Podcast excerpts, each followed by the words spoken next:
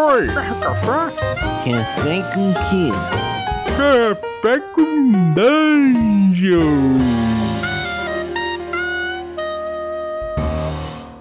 Bom dia, amigos do Regra da Casa. Estamos aqui para mais um Café com Dungeon na sua manhã com muito RPG. Meu nome é Rafael Balbi e hoje eu estou bebendo aqui um café com gosto de enxofre. A gente vai falar dele, do mochila de criança, do inimigo, do adversário, do nosso competidor, do diabo, na verdade de demônios, diabos e tudo mais que compõe aí o nosso episódio 666. e para falar disso, eu tô com o nosso camarada aqui, já participou de um episódio, agora vai participar de mais um, o Marcos Keller, podcaster, professor, mestre em história, anarquista, ator, ilustrador, artista plástico, xamã urbano, sindicalista. Fala, Marcos, bem-vindo. E cabe lembrar que faz tudo isso e nada direito. É sempre bom. Tipo um pato, sabe? Tem asa, mas não voa direito, tem pata, mas não corre direito, e por aí vai. E eu estou aqui hoje muito honrado e muito feliz de falar dele, dessa persona não grata da nossa cultura, mas muito admirada, e estou para acompanhar, né, tomando aqui o sangue de meus inimigos, colhido durante um ritual. Rapaz, rapaz, vamos, vamos, vamos enveredar por essa área aí. É, bom, sempre falando aí que, cara, o, você pode ouvir é, o Keller falando sobre, sobre assuntos de magia, assuntos de Goetia, assuntos de tarô, assunto de, de tudo, cara. Aí no, no Magicando, no Mundo Freak. E mais um monte de lupus, é, em fábula, mais o que? Conta pra galera. Cara, eu tô lá no Lupus em Fábula falando de. no YouTube, né? O canal, falando de, de magia, mas lá é bem cabeção, assim. Tipo, tem, uma, tem um vídeo nosso discutindo a origem da cabala, saca? Parada muito louca. E eu tô no, no Mundo Freak, né? Falando sobre uma questão mais entre, entretenimento, né? Mais leve, mas ainda assim com bastante conteúdo. E o Mundo Freak você só ouve pelo Spotify hoje. Tem alguns outros programas do Mundo Freak que estão livres, né? Tipo, o Cadáver Ouve Podcast, Aconteceu Comigo, você ouve em qualquer agregador. Mas o Mundo Freak Confidencial, só pelo Spotify. E também tô agora com um projetinho sobre fadas, cara. É bem pequeno, ele é bem simples, é um podcast total, a gente que tá editando, então ele não tem aquela qualidade, não tem aquela abertura e tal, mas é um projeto que eu tô gostando bastante. Né, que a gente vai falar sobre fadas, inclusive a gente deve estar tá falando logo no RPG também, que é o Lírico Obscuro. A gente tá discutindo sobre essas, esses seres fantásticos, né? Eu vi uma live no Instagram vocês falando disso. Foi, cara, foi bem bacana. Eu e a Jess, um abraço pra Jess. Jess tá aí, apaixonada pelo D&D ultimamente. Então ela falou, a gente tem que falar de D&D. Falei, opa, a gente tem que falar de D&D. que bom, cara, que bom, legal. E bom, é, episódio 666 do Café com Dungeon, cara. Quem diria, né? Chegamos até aqui. É um marco. E vamos falar dos demônios, dos diabos, ou do diabo, sei lá. Cara, o que, que é o diabo, cara? Quando a gente fala em diabo, acho que tem, tem várias ideias a respeito disso, mas o que, que é o diabo? Tem, cara, pior que tem muita ideia, viu? É, a, o, o, diabo mesmo, como a gente fala, ele é uma, uma construção mais recente, né? E ela tá completamente associada ao cristianismo, né?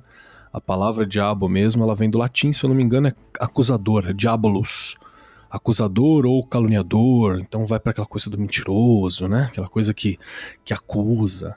Mas isso é mais recente. Ele vai, a própria construção do diabo ele vai ser ao longo do tempo, vai mudando, né? Que a gente vai, vai, vai desenvolvendo como sociedade e novos inimigos vão surgindo. Mas eu acho que a figura do demônio é mais antiga. A ideia de demônio, a ideia de demônio é mais antiga. Porque o diabo ele seria o, o diabo, né? O cramunhão, o satanás. Ele é o inimigo de Jesus Cristo, né? É, o inimigo de Jesus Cristo. Que muita gente chama de Lúcifer, mas vamos lembrar que Lúcifer não tá nem na Bíblia esse nome. Isso é outra curiosidade. é um nome latino. Tá, na, na Bíblia tá Shaitan, que é o adversário, que era um termo, na verdade. Se você vai ter, sei lá, um jogo Palmeiras versus Corinthians, Pro palmeirense, o corintiano é o Shaitan, né? Pro corintiano, o palmeirense é o Shaitan. Então ele é mais um termo, assim. Agora, demônio é antigo, cara. E de onde vem, cara? De onde vem os demônios, assim? É, é, como é que é essa figura? É mais de um? Você tem várias encarnações de demônio? De onde. De qual a origem disso? Vai depender muito da cultura, né? Deu, um, deu uma golada aqui no meu sangue, porque ele tava borbulhando. Vai depender muito da cultura, assim. Na a etimologia da, da palavra, né? Do demônio que a gente usa hoje, ela vem do latim daimon, que era um espírito Daimon era um espírito que, que inspirava as pessoas, era um espírito que acompanhava, normalmente estava relacionado a coisas boas, inclusive.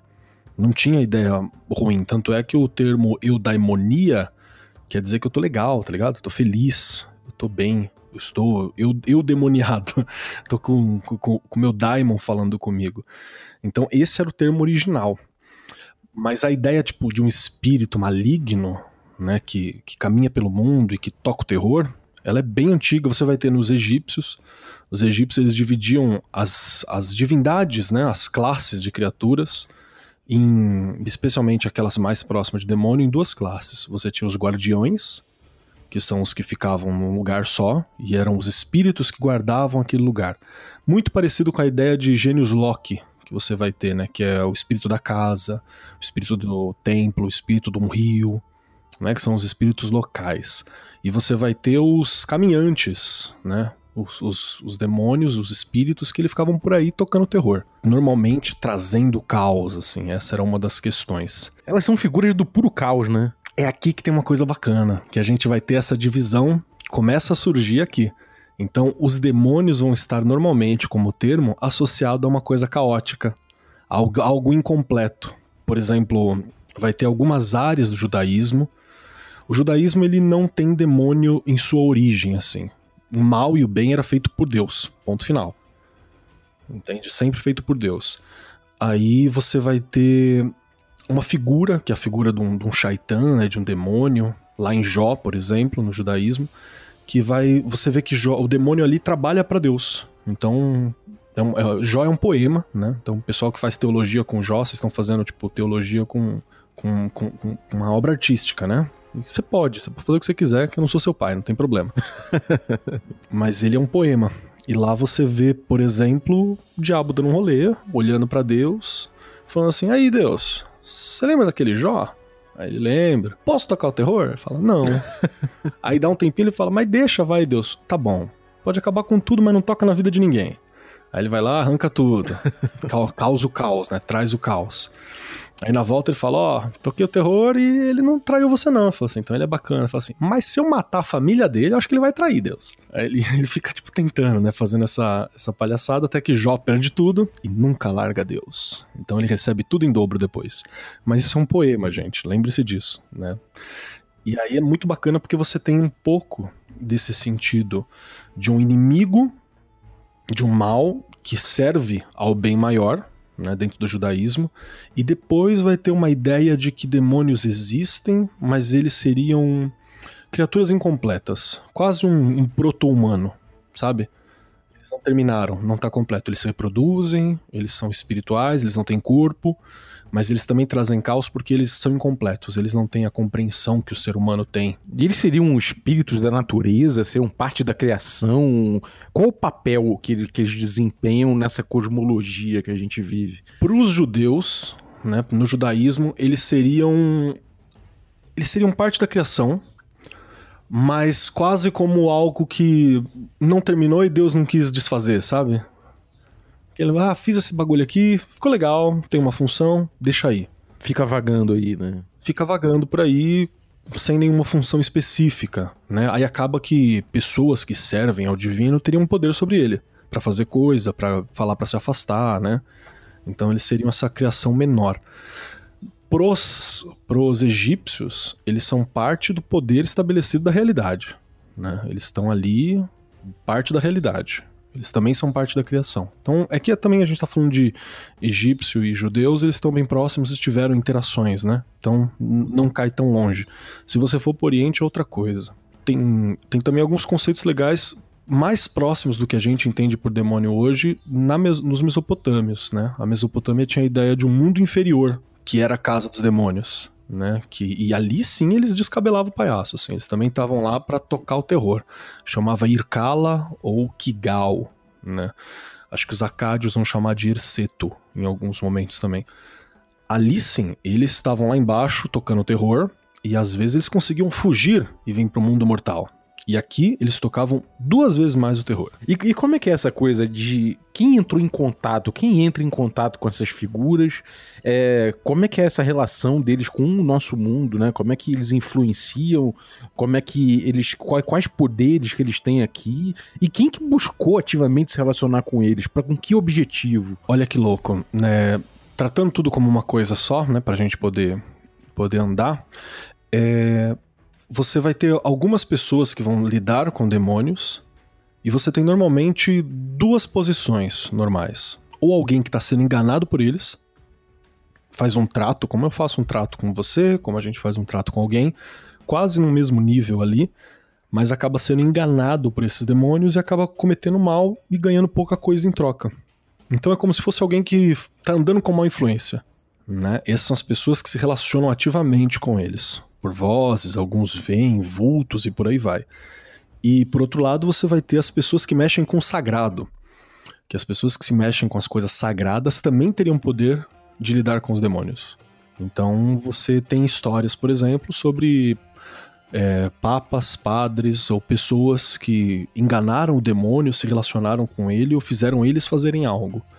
Você vai ter no período medieval a história de que Salomão teria trancafiado 72 demônios, né, uma série de demônios, uma legião de demônios, e isso vai surgir medieval para o Renascimento, depois a gente vai conhecer como Goetia, né, os Goetas, e eles teriam construído o Templo de Salomão. Os Salomão demônios. teria botado eles, é, botado eles para trabalhar. Falou assim, aí cidadão, trabalha aqui e depois prendido eles, né? E, e isso é um outro detalhe interessante. Normalmente demônios vão estar associados a caos, e diabos vão estar associados à ordem. Uhum. Então, às vezes a gente trata os dois da mesma coisa, mas você tem essa associação. É daí que veio essa diferenciação que o pessoal faz no D&D. é, dos Batezu e mais uma outra parada, né? Você vai ter essas questões de diferentes. São os demônios seriam essa força incompleta e caótica, e os diabos seriam estratagemas. Porque os diabos seria o diabo, e o diabo trabalha pro divino, no fim das contas, né? Então ele seria uma figura de ordem. Uhum. E aí tem essa coisa de hierarquia entre demônios, categorias de demônios. Como é que funciona essa coisa? É o demônio, é o diabo, são os diabos só que tem categoria e hierarquia, ou os demônios também têm algum tipo de, de classificação? A gente nunca acha nada específico dos demônios com hierarquia, assim. No máximo uma categoria deles, e sempre aparece uma coisa mais selvagem, né? Quando a gente olha na cultura em geral alguns grupos culturais podem colocar alguma forma de hierarquia do tipo esse aqui trabalha com causando doença, esse aqui trabalha causando guerra, sabe? Mas não, seja, não chega a ser uma hierarquia, é mais uma especialidade de trabalho. Quando a gente vem para o período mais próximo da gente, medieval, renascimento, é, você vai ter a, o surgimento dessas hierarquias. E é um dos motivos da gente achar que a Goetia, por exemplo, que é esse livro clássico dos 72 demônios, que você encontra em qualquer lugar, inclusive, e a maioria dos demônios que você conhece, eu já ouvi o nome, Baal e por aí vai, estão nesse livro, né? Eles são da, da literatura Valak, que ficou famoso recentemente, são dessa literatura específica, são esses 72. Eles teriam uma hierarquia, eles teriam uma organização entre eles. E até uma das coisas que ajuda a gente a entender que é mais recente é porque os títulos que eles têm são títulos que não haviam no período de Salomão. Então você tem ali um duque, um grão-duque, você tem um presidente. você tem vários títulos que não existiam. Então a gente fala, ok, ou eles são muito pra frentex. ou uma percepção nossa, né? Ou é uma percepção nossa a respeito disso. Uhum. Que doideira, cara. E, e assim, na história, quem que parou e falou assim, então, eu sou um estudioso do demônio. Eu vou lá, eu vou estudar os demônios, eu vou, eu vou aprender a lidar com eles. Como é que, como é que acontece isso na história? Quais figuras que a gente tem assim que você fala, pô, você já falou de Salomão, né? É, quais figuras que, que, que, aparecem fazendo isso e como que eles fazem? Olha, é, a maioria das pessoas que vão lidar com isso vão ser aqueles que estão envolvidos com espiritualidade local. Então você vai ter histórias sobre padres que acabam lidando com isso. Você tem história sobre o, uma ponte que foi construída pelo diabo, né, pelo demônio. Aí você nunca tá, tá bem traduzido. Numa noite para outra, ele foi enganado. Isso é uma coisa que tem muito na tradição brasileira também, você enganar o, o, o capeta, né? Ou um diabo. Você pedir fazer, pra ele fazer algo e ser enganado por ele. Enganar ele, perdão. Então você tem.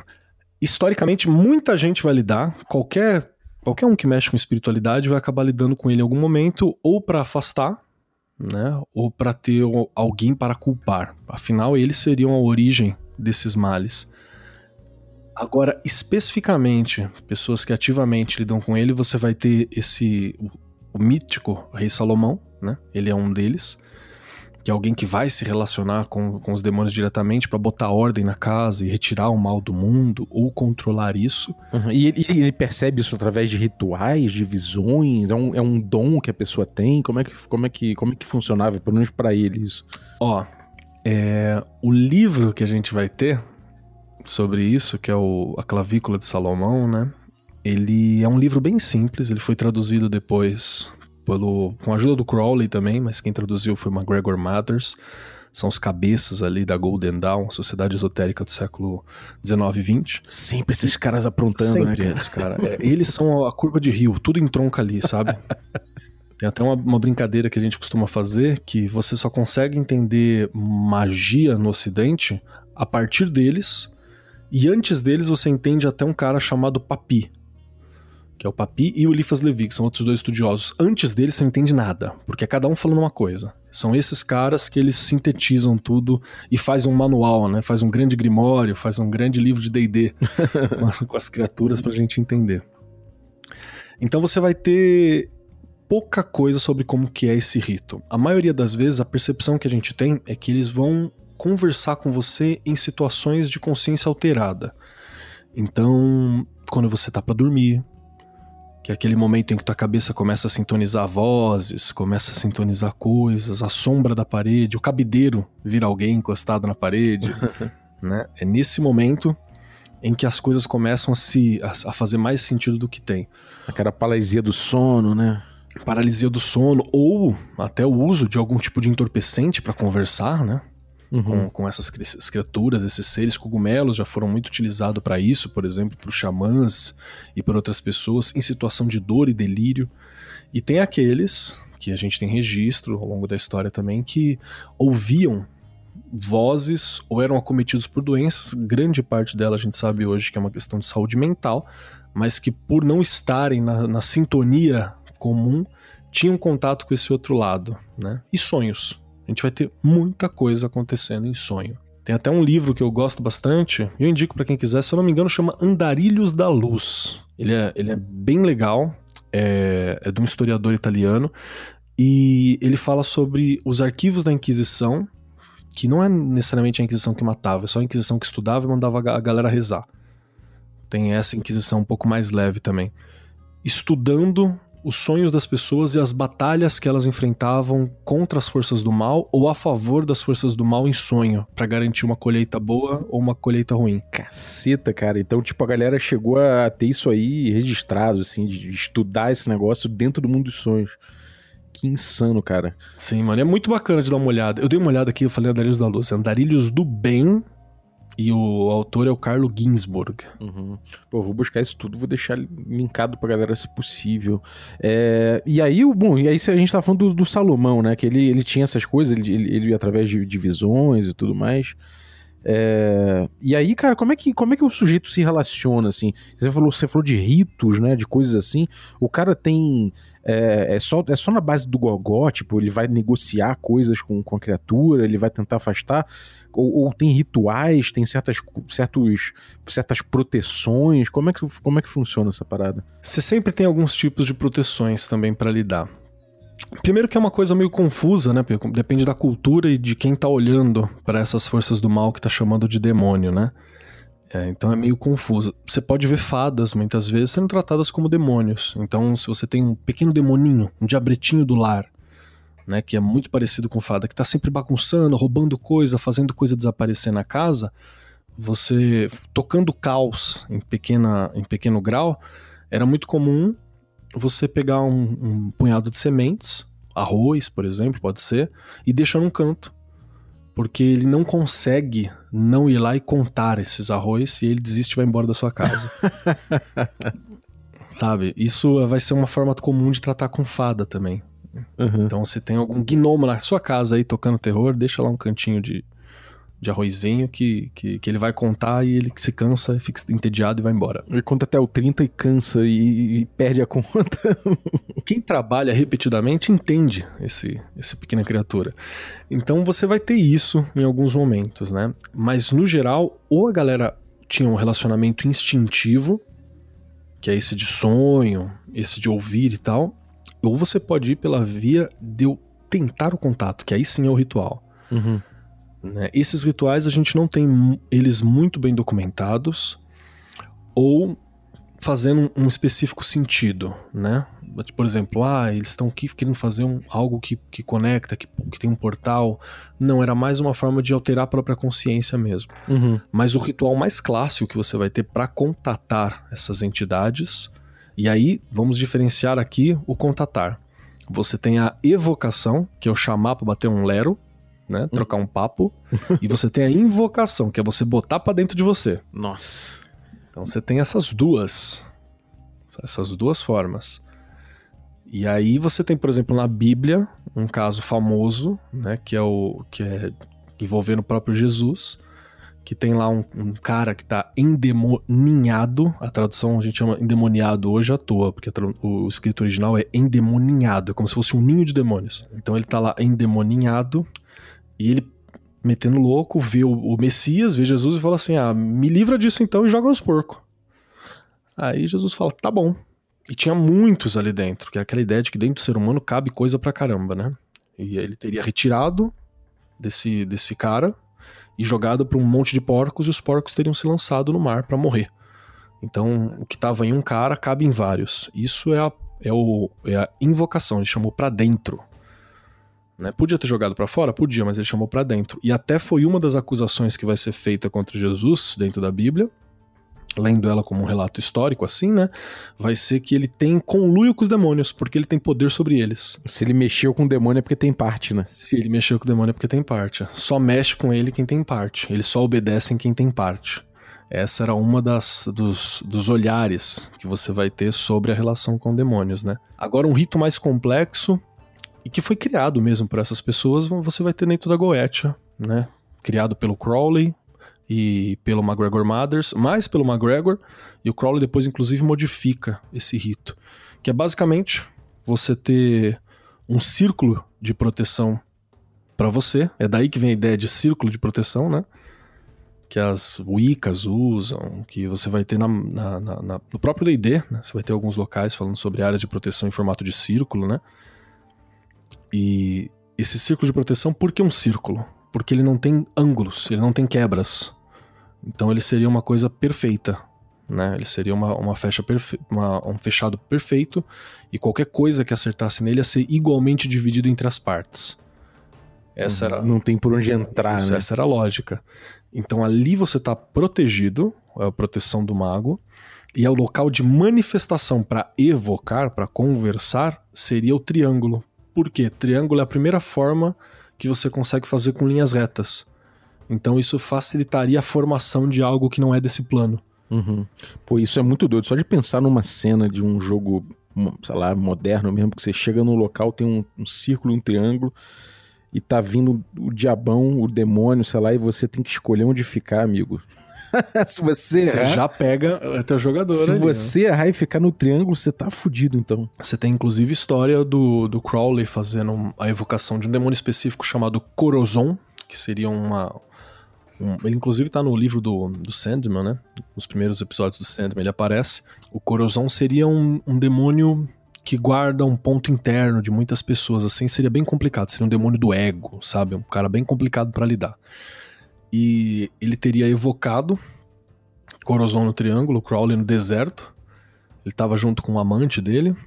E o Crowley falou assim: Não, eu quero sentir o Corozon. E aí ele sai do círculo de proteção e senta no triângulo. Nossa. Conta a história que, bom, acabou o romance e o, O amante quase que morre nesse processo. Caceta, cara. O, o Crowley, o cara, ele tinha coragem, né, meu irmão? Aqui tem coragem. é, isso é, tá relatado, inclusive, em várias, várias paradas, assim, da literatura do Crowley, da vida dele, né? Você encontra esse momento. Eu, particularmente, aconselho a biografia O Olho na Pirâmide, quem quiser ver. A Penumbra lançou recentemente, porque tem alguns podres ali, inclusive o fato de que o Crowley teria matado alguém diretamente. Caceta, pra, pra, pra oferecer, assim? Não, foi provavelmente uma, uma discussão, um desentendimento, assim, mas como ele era britânico e ele matou alguém, tipo, no Egito, que era domínio britânico, então... Não deu nada. Não deu nada para ele. Caceta. Não deu nada para ele. É, e, cara, como é que é essa coisa do, da relação do, dos demônios e, e diabos aí com os pecados e com as fragilidades humanas? Porque tem sempre essa coisa deles ficarem tentando, deles buscarem as suas fragilidades, buscarem su suas tentações. Como é que funciona essa, essa parada? Isso também é bem legal, porque, por exemplo, a nossa cultura ela é um apanhado né, de várias coisas que a gente consegue dar uma ordem na nossa cabeça, mas essa ordem ela, é, ela foi montada ao longo de muito tempo, né? Então, por exemplo, os sete pecados capitais, né, que a igreja luta contra e que Deus é, não se identifica, os sete pecados eles também não estão na Bíblia. os sete pecados eles são uma coisa cultural, pagã, provavelmente, né? E que foi incorporado pela igreja ao longo do tempo. E, e você teria os demônios agindo especificamente por eles, né? É a coisa mais comum. Uma das pessoas que vai falar muito dele e que tornou inclusive famoso foi o São Tomás de Aquino, né? Que ele pensa os sete pecados e ele também propõe sete virtudes para você contrapor os pecados, né? Então, cada, cada duas virtudes mata um pecado, segundo o olhar dele. Essa porque Deus seria muito bom, né, para colocar. Então você tem essas colocações são, são bem bacanas de se analisar. Mas qual que é a lógica? A lógica é que o pecado seria um passo fora do caminho. E se você está fora do caminho, você está desprotegido. Então seria por onde eles vão agir. Eles vão agir por aquilo que, que derruba a pessoa. Então, gula, por exemplo, mas não só por comida, isso é uma simplificação mais recente também da gente pensar gula por comida, mas no original, a proposta original seria gula, tudo aquilo que está associado ao egoísmo humano. Então você tem gula por conhecimento, por exemplo. Só para você. Exato, é aquela coisa da, de, de puxar, mas não meramente na avareza. Então seria uma coisa de consumo mesmo. Eu quero consumir, eu quero juntar conhecimento só para mim. Eu quero puxar coisas só para mim, né? E ele seria é uma forma de cobiça, né? Ele seria é, contraposto, por exemplo, especialmente pela temperança, que é você saber dividir essas coisas, né? E por aí vai. Você teria a avareza, que é assim a ganância clássica que está associada à matéria, né? Eu quero tudo aquilo porque eu quero possuir na matéria, então é dinheiro e essas questões todas. Você vai ter a luxúria e vamos lembrar que luxúria, por exemplo, em inglês, o lust, ele serve para qualquer prazer sensual e sensorial também. Então não é só lust for sex, né? Tem a luxúria no quesito sexual. Existe o lust for money, né? Existe vários outros lusts, que é aquela coisa sensorial. Eu quero encher os meus sentidos, né? Me deixar dominar por essas paixões. Fora isso, você teria a ira, inveja, preguiça, e o orgulho, né? A vaidade ou a arrogância. Isso tudo, tipo, o cara que, que tá ali na, no, no descaminho, né? Então o cara que tá no descaminho é mais suscetível à figura do, do demônio, do diabo. Esse cara é mais fácil dele, dele ser alvo do, do, do um, um demônio desse. Você chegou no ponto. E você sabe por que, que ele seria alvo disso? porque os demônios seriam criaturas incompletas. E uma pessoa que se fica suscetível a isso é uma pessoa que não está buscando ser completa. Então ela, ela tem, ela vibra, ela se associa próxima dos demônios. Essa seria a colocação. Tanto é que na magia europeia, né, ocidental clássica, o cara que quer ser melhor, a mina que quer ser melhor, ela produz a grande obra, que é você fazer a si próprio como uma obra de arte. Então uhum. você busca se desenvolver para que você não fique mal acabado. Ah, maneiro. Por estar mal acabado, você se relacionaria com essas energias desses seres caóticos e mal acabados também. Você vibra inferior, assim, então você fica ali no time dos caras, né? Tipo essa ideia. E, cara, é, eu acho isso muito doido. Tem no, no, Nos anos 90, né? Você tem muito livro de RPG que tem a ver com com bruxaria, com e, e com um demônio, né? Então, eles falam muito que tem essa, essa cosmologia de que o ser humano, ele tem o livre-arbítrio, então ele, ele é um ser que, que tem uma capacidade de se tornar divino e tudo mais, ao passo que o, o, os demônios, assim como anjos e outras criaturas, eles têm, eles estão subordinados a, a outras coisas, né? Uma, uma outra ordem de coisas. Então, eles usariam o ser humano para se aproveitar dessa grandiosidade mística em potencial do ser humano. E, e como é que é essa parada? Isso, isso, é um, isso tem, tem uma lógica por trás disso? Ou isso é, uma, é, é, um aspecto cultural que foi atrelado a essa lógica de, de anjos, demônios e humanos? É, o, o que vai puxar muito dessa lógica pro, do RPG vão ser, na minha ótica aqui, né, no nosso bate-papo mais livre, não tenho nenhum estudo específico sobre isso, são três pilares muito fortes, assim. Fora o cristianismo, que permeia tudo isso, né? Mas são três pilares muito fortes. Você vai ter a própria Goetia, né? Que é o estudo mágico de relação com demônios, que você vai ter no século XIX e XX, que a gente já falou um pouquinho. A gente vai ter a Divina Comédia, do Dante Alighieri, que vai falar muito sobre isso, porque ele faz uma geografia do inferno, né? É verdade. Então você vai ter os círculos, os reis, os controles e tal, que é uma das primeiras vezes, das primeiras vezes que isso vai ser feito. Pelo menos descrição do inferno é, é, a primeira vez que a gente vai ter copilado e fazendo sucesso. Se não me engano, antes desse tinha um livro chamado Pseudomonarquia da Emonorum, que é um pouco mais antigo, e algumas coisas que aparecem no Divina Comédia já estão lá. E você vai ter o John Milton fazendo Paraíso Perdido. Então são esses três pilares assim que criam a, a ideia do, de como vai ser as, a, a, relação com demônios e a imagem que a gente vai ver de demônio. Inclusive, aconselho os ouvintes aqui que quiserem ler O Paraíso Perdido do Milton, deem uma olhada que muitas vezes o que é pregado em igrejas e o que a sua avó fala, por exemplo, para você sobre Satanás, na verdade não é bíblico, é paraíso perdido. O cara chamado de Lúcifer, o cara que caiu por ter inveja do ser humano, por não se prostrar, e que ele tem essa figura trágica de beleza e que foi excluído do braço do divino, sabe?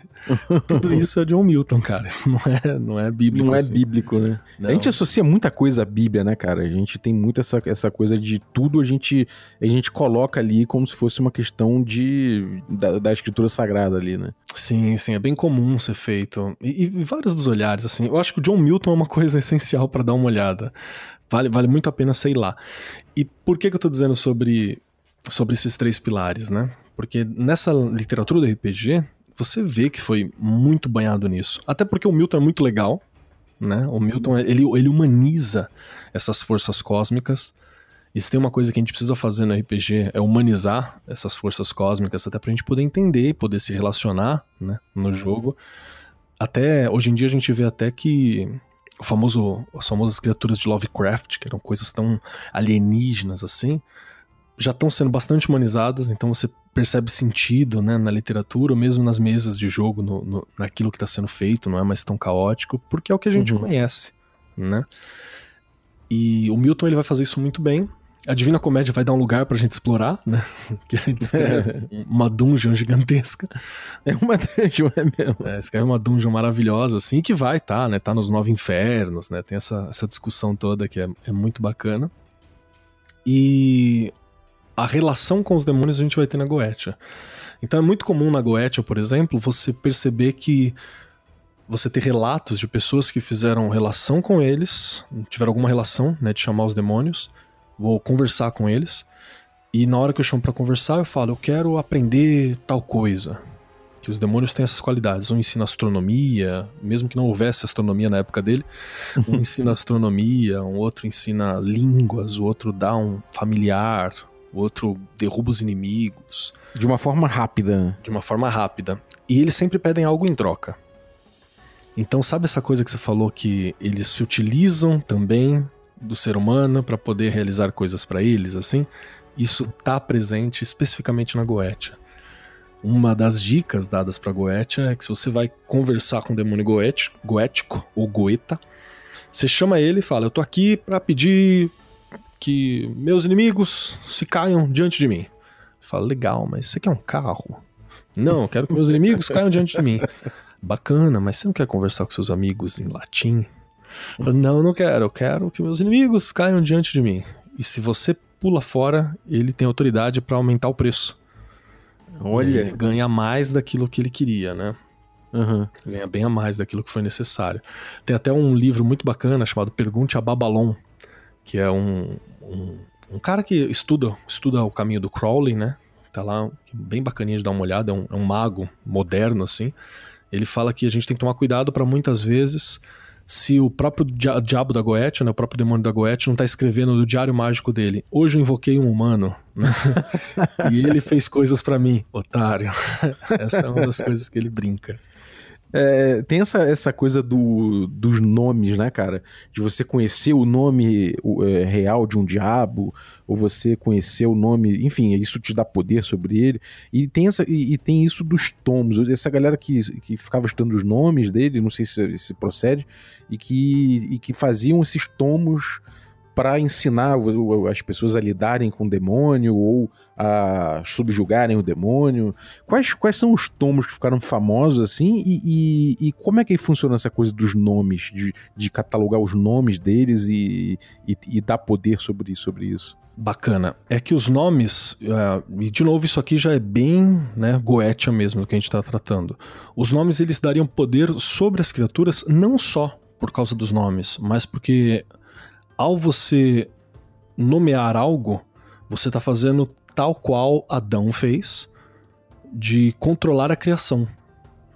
Né? Porque na, na Bíblia diria, diz lá que não, você pode nomear as criaturas, os seres e tal e ter controle sobre eles. Então, o nome ele seria uma forma de controle. Teve até algumas linhas mágicas que levavam isso muito a sério, a ponto de você ter mais nomes. Então, você não tem um nome só. É uma prática de alguns agrupamentos ciganos, por exemplo, né, algumas, algumas etnias ciganas, você ter três nomes, pelo menos, para cada cigano. Então, você tem o nome Gadjé, né, o nome comum, que é o nome que você usa na vida você teria um nome dentro da tribo, dentro do agrupamento, né, dentro da galera sua, dentro do seu acampamento ali. E você vai ter um nome específico que só quem sabe é tua mãe. A sua mãe fala, é a primeira palavra que você ouve, é o teu nome que a sua mãe deu pra você, e a sua mãe só vai contar esse nome pra você quando você casar, que é quando você vira adulto. Que é pra dizer que até esse momento chegar, a mãe tem controle sobre sua vida. Essa é a ideia. Então, é, é uma, é uma tradição que vai perdurar assim do poder da, da nomenclatura. E no caso dos demônios, não só pelo nome, mas também pelo selo, no caso dos, dos goétios, né? Cada demônio tem um nome e um selo. O selo seria esse símbolo, que contém inclusive o nome também, normalmente, que representa a essência daquela, daquela criatura. Então isso dá diretamente com ele. Colocar o símbolo de um goétio manifestaria ele.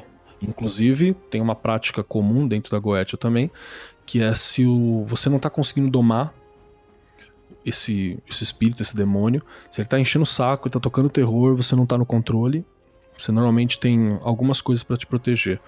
Uma delas é um anel, né? Um anel de arcanjo, que é um anel que fica com você para poder expulsar, né? Fazendo como se fosse um escudo. E a outra é uma espada, que é para quebrar o, o selo, se preciso.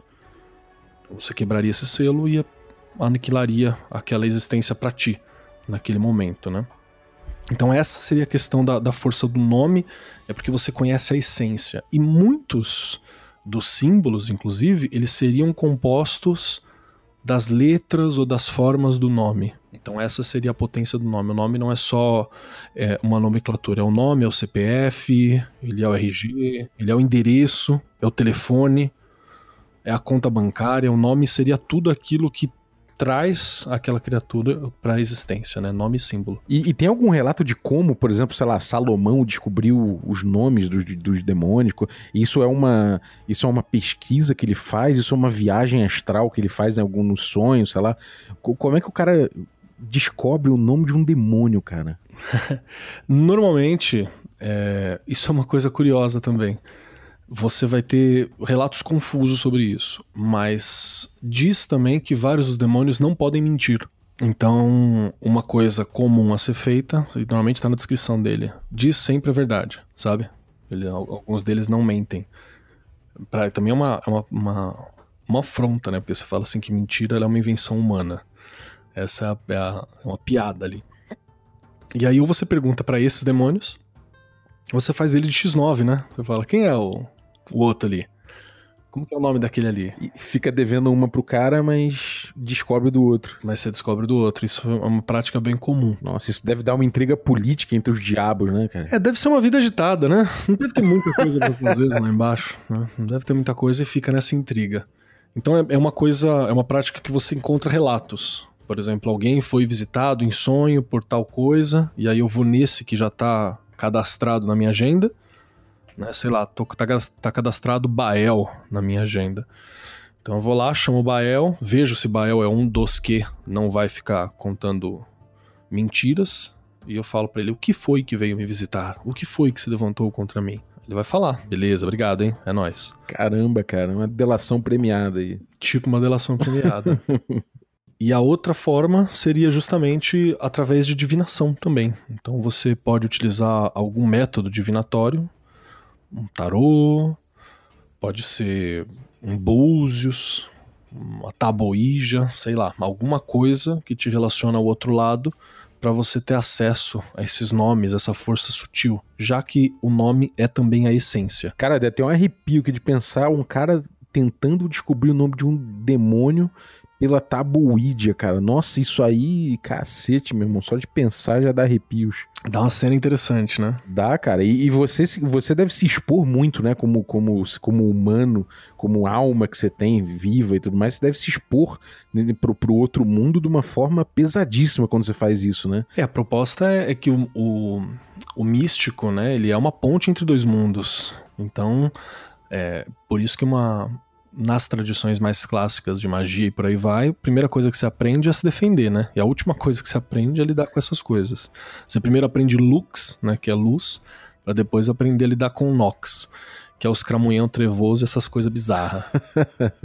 Cara, e chegando agora mais pro cristianismo, para essa coisa, por exemplo, do anticristo e do e das possessões que a gente vê nas igrejas e tudo mais, é como é que, como é que funciona essa parada? Como é que é o, o, o diabo cristão, essa figura? É, qual a relação que tem com, com os demônios, com, essa, com, com, esses demônios já dessa tradição mais, mais abrangente?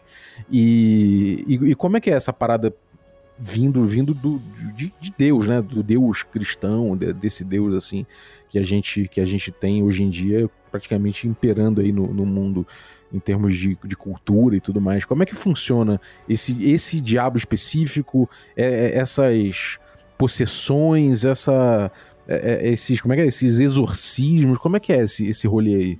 Bacana. Você vai ter alguns olhares assim também.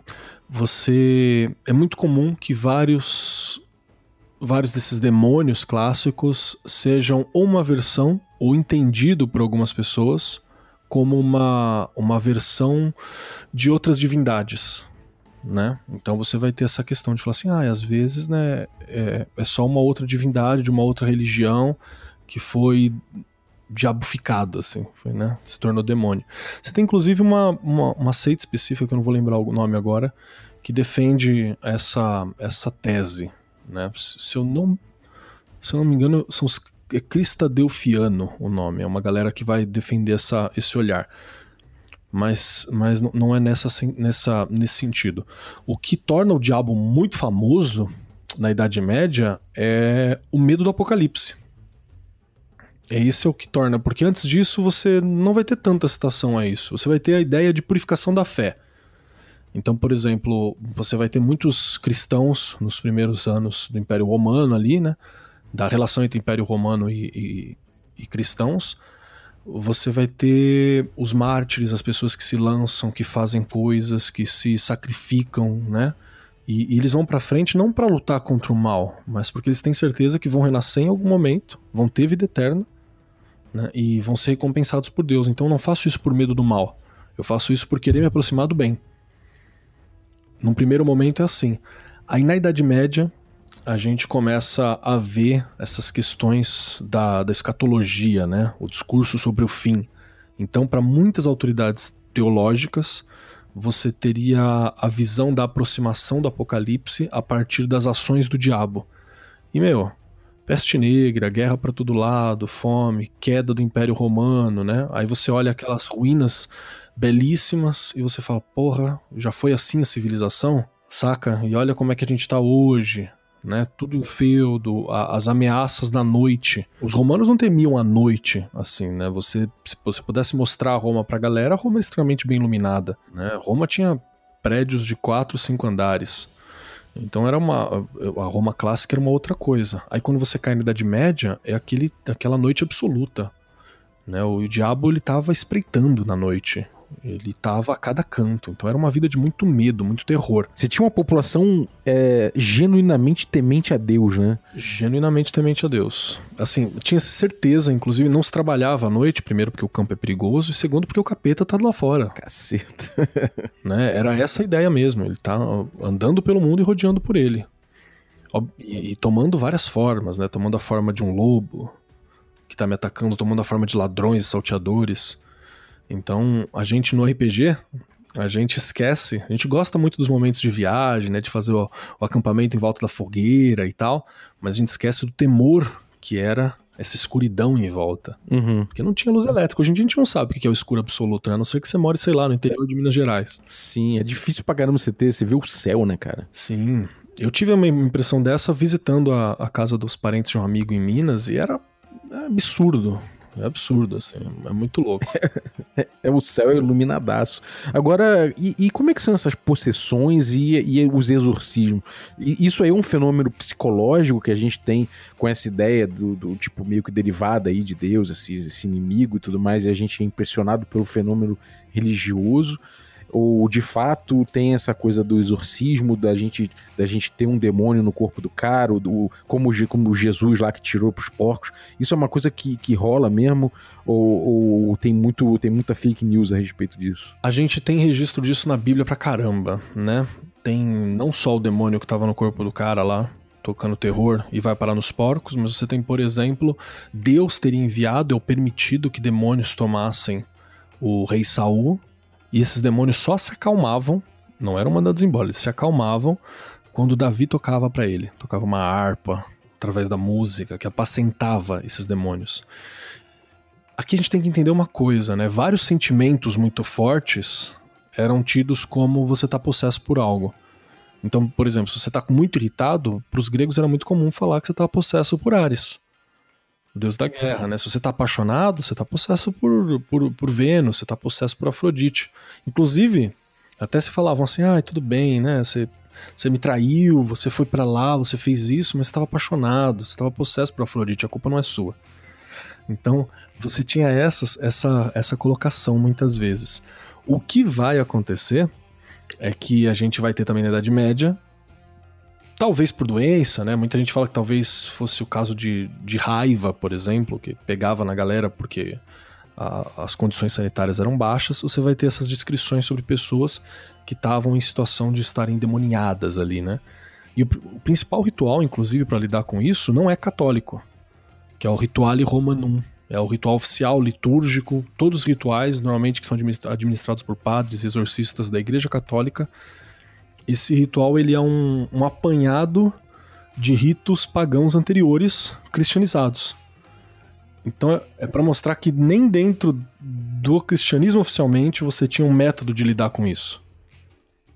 Eles, ter, eles sairiam pela autoridade espiritual e religiosa de alguém, autoridade real. Né? Então Jesus tem autoridade sobre e manda embora. A única forma de colocar e tirar seria ou se você tivesse autoridade sobre a criação, ou se você tivesse com o Lu e com os bichão. Sim. E, e, tem essa coisa, né, do, do, do, cara que tá ali lidando com uma possessão, ele vai sendo sugado por aquilo, né? Ele vai, de certa forma, olhando pro abismo. Isso tem, e isso também tá presente na Goetia. Você tem alguns relatos, por exemplo, de que alguns demônios goétios você vai invocar, eles são mó legais. Alguns você vai invocar, e durante a invocação você tá falando uma parada, ele vai olhar e falar assim: Você lembra quando você tinha 10 anos? Você foi um baita no escroto? Você lembra que você tocou aquela punhetinha na adolescência? Você lembra? E vai falando umas coisas assim para causar culpa e para fazer você olhar pro abismo próprio e perder tua confiança, sabe? Que aí ele faz em cima de você, né? Que aí é onde ele ganha em cima de você. Essa é uma das, da, da, das falas mais comum. E essa esse enfraquecimento, ela é justamente para enfraquecer a vontade, né? Tanto é que os padres exorcistas tem que ser alguém, tipo, não ignora. Ele vai falar várias coisas, mas ignora. Fica firme. Uhum. Né? Você segura, não, não ouça o que o inimigo está dizendo. Você tem um objetivo, que é para quebrar a vontade. E aí você tem uma coisa interessante. Então será que o que dá poder sobre essas criaturas não é a vontade, a crença, a fé inabalável? É, faz total sentido. Se, o cara, se é isso que o demônio tenta abalar em você, é isso aí que você tem que preservar e usar contra o cara. É, realmente. Por isso que a gente faz teste de vontade nessa hora. Sim. Cara, pô, muito maneiro, cara. É isso aí. Se o mundo, o mundo. A gente tá passando pelo apocalipse, cara, só pra fechar. A gente tá passando pelo apocalipse. É, é, quem vê o 666 no código de barras, quem tá vendo aí as pandemias e tudo mais, Tá rolando? Olha, eu vou te falar que dá para você ver os quatro cavaleiros caminhando sobre a Terra, hein? Já dá, né? Morte, guerra, peste e fome estão aí. Já tá aí, né? Esse, esse, esse negócio da, da, do código de barras do 666, cara, eu caguei tijolos quando eu vi que, que, que rola mesmo. Cacete, de fato tem um, tem um padrão de código de barras que tá ali, né? Implícito ali o 666. Eu falei, puta merda. Vou até botar um link pra galera. Isso tem bastante, cara. A questão da galera com medo do chip. Agora a gente vai ouvir muita gente falando, por exemplo, da, da questão da vacina vacina, né? Tomar a vacina é você deixar implantar o chip. Essa vai ser a, a, próximo, a próxima notícia, assim, no meio cristão, vai ser essa. Aguarde. Maneiro. Pô, cara, brigadaço por esse papo. Eu, pô, é assim, eu acho que certamente não só eu, mas todo mundo que ouviu ficou aí com a mente povoada de demônios para usar nos jogos para explorar em determinar em vários tipos de jogo diferentes, tanto no D&D quanto no, sei lá, no, no Cult, quanto no, enfim, qualquer jogo que você pegue aí, certamente agora a galera vai começar a botar Diabo por conta do episódio 66. Muito obrigado, cara. Bacana, foi um prazer. E eu deixo uma, uma última indicação, assim, a, a Script Editora tá para lançar, eu acho, um bestiário Goeta, que chama que é um livro com uma descrição moderna dos 72 demônios da Goetia. E tá bem legal, porque o desenho tá, tá fantástico, assim, o Paulo que desenhou tá, tá, muito louco, assim. É uma atualização, inclusive, das ilustrações. Porque às vezes você pega aquela ilustração medieval e você fala, poxa, não, não dá, né? Mas para usar numa mesa de maneira criativa pode ser bem bacana. E não precisa ter medo. Porque também fui eu que fiz a edição, né? Eu fiz a edição do, da, da, do livro. E eu falei assim: eu vou deixar aqui o nome do anjo que restringe cada demônio, que é pra se der merda, você rezar fervorosamente ali Olha, por intervenção divina. Pô, você fez um favor pra galera. Última pergunta, cara. Tem problema a gente brincar com um demônio na sessão de RPG? Eu não vejo problema, especialmente porque você tem uma regra absoluta e sempre presente desde os anos 80 e 90 é que este é um jogo de ficção, né? e se você não sabe diferenciar realidade e ficção, este jogo não é para você. Quantas vezes a gente não leu isso na capa de Vampira Máscara né? e várias outras coisas. Então eu não vejo nenhum problema assim. Mas é aquela coisa, né? Se você for uma pessoa um pouco mais sensível, você não vai para uma parada só para sofrer ou para se sentir mal. Mas tecnicamente tem que ser muito bom para chamar e tem que ser muito bom para mandar embora. Pô, maravilha então, cara. Agora conta pra galera aí, cara, que, os projetos, o que, que tem pela frente aí, se tem mais algum workshop, se tem mais algum lançamento, quadrinhos, sei lá, conta pra galera. Então, bom, a gente tem esse livro da, da, da Script agora, né, que tá para ser lançado, acho que já deve ter saído, pode dar uma olhada que tá bem bacana. Eu fui editor dele, foi uma honra muito grande, nunca tinha editado nada, então foi muito legal. Pô, parabéns, cara. Valeu. Tem o quadrinho do Rasputin, que eu acho que quando o programa lançar ele já deve estar para acabar. Ele finaliza acho que dia 20 de dezembro, se eu não me engano, por aí. Tá bem na, na reta final do quadrinhos. Rapaz, o 666, meu episódio 666 é na sexta-feira. Ah, então vai dar tempo. Então vai dar tempo pra você dar uma olhada nisso aí. E fora isso, estou dando uma, umas férias a mim mesmo, né? Porque tá, o ano foi muito louco.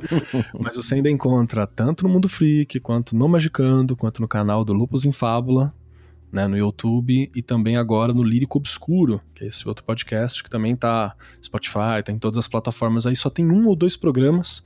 Estamos para lançar o programa de Papai Noel. Vamos falar sobre o bom velhinho e ver se ele é bom mesmo.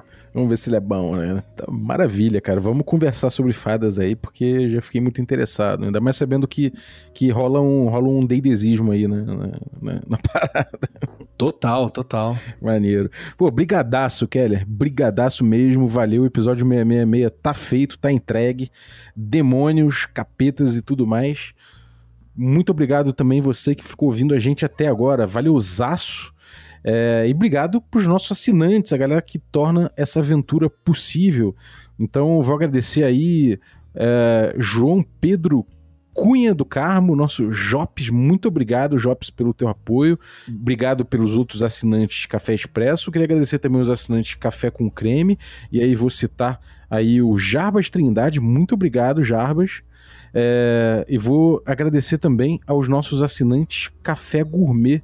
Então, galera aí, muito obrigado. Ricardo Mate, Adriel Lucas, Bruno Cobb, Diego Sextito, Rafa Cruz, Abílio Júnior, Regalvão, Francioli Araújo, Thiago Lima Barbosa, Rafael Caetano Mingorance, Rafael Garote Rezende, Guilherme Nojosa, Pedro Cocola, Erasmo Barros, Daniel Melo, Jean Paz, Pati Brito, Denis Lima e Rodrigo de Lima Gonzalez. Galera, muitíssimo obrigado pelo apoio de vocês, um abraço e até a próxima.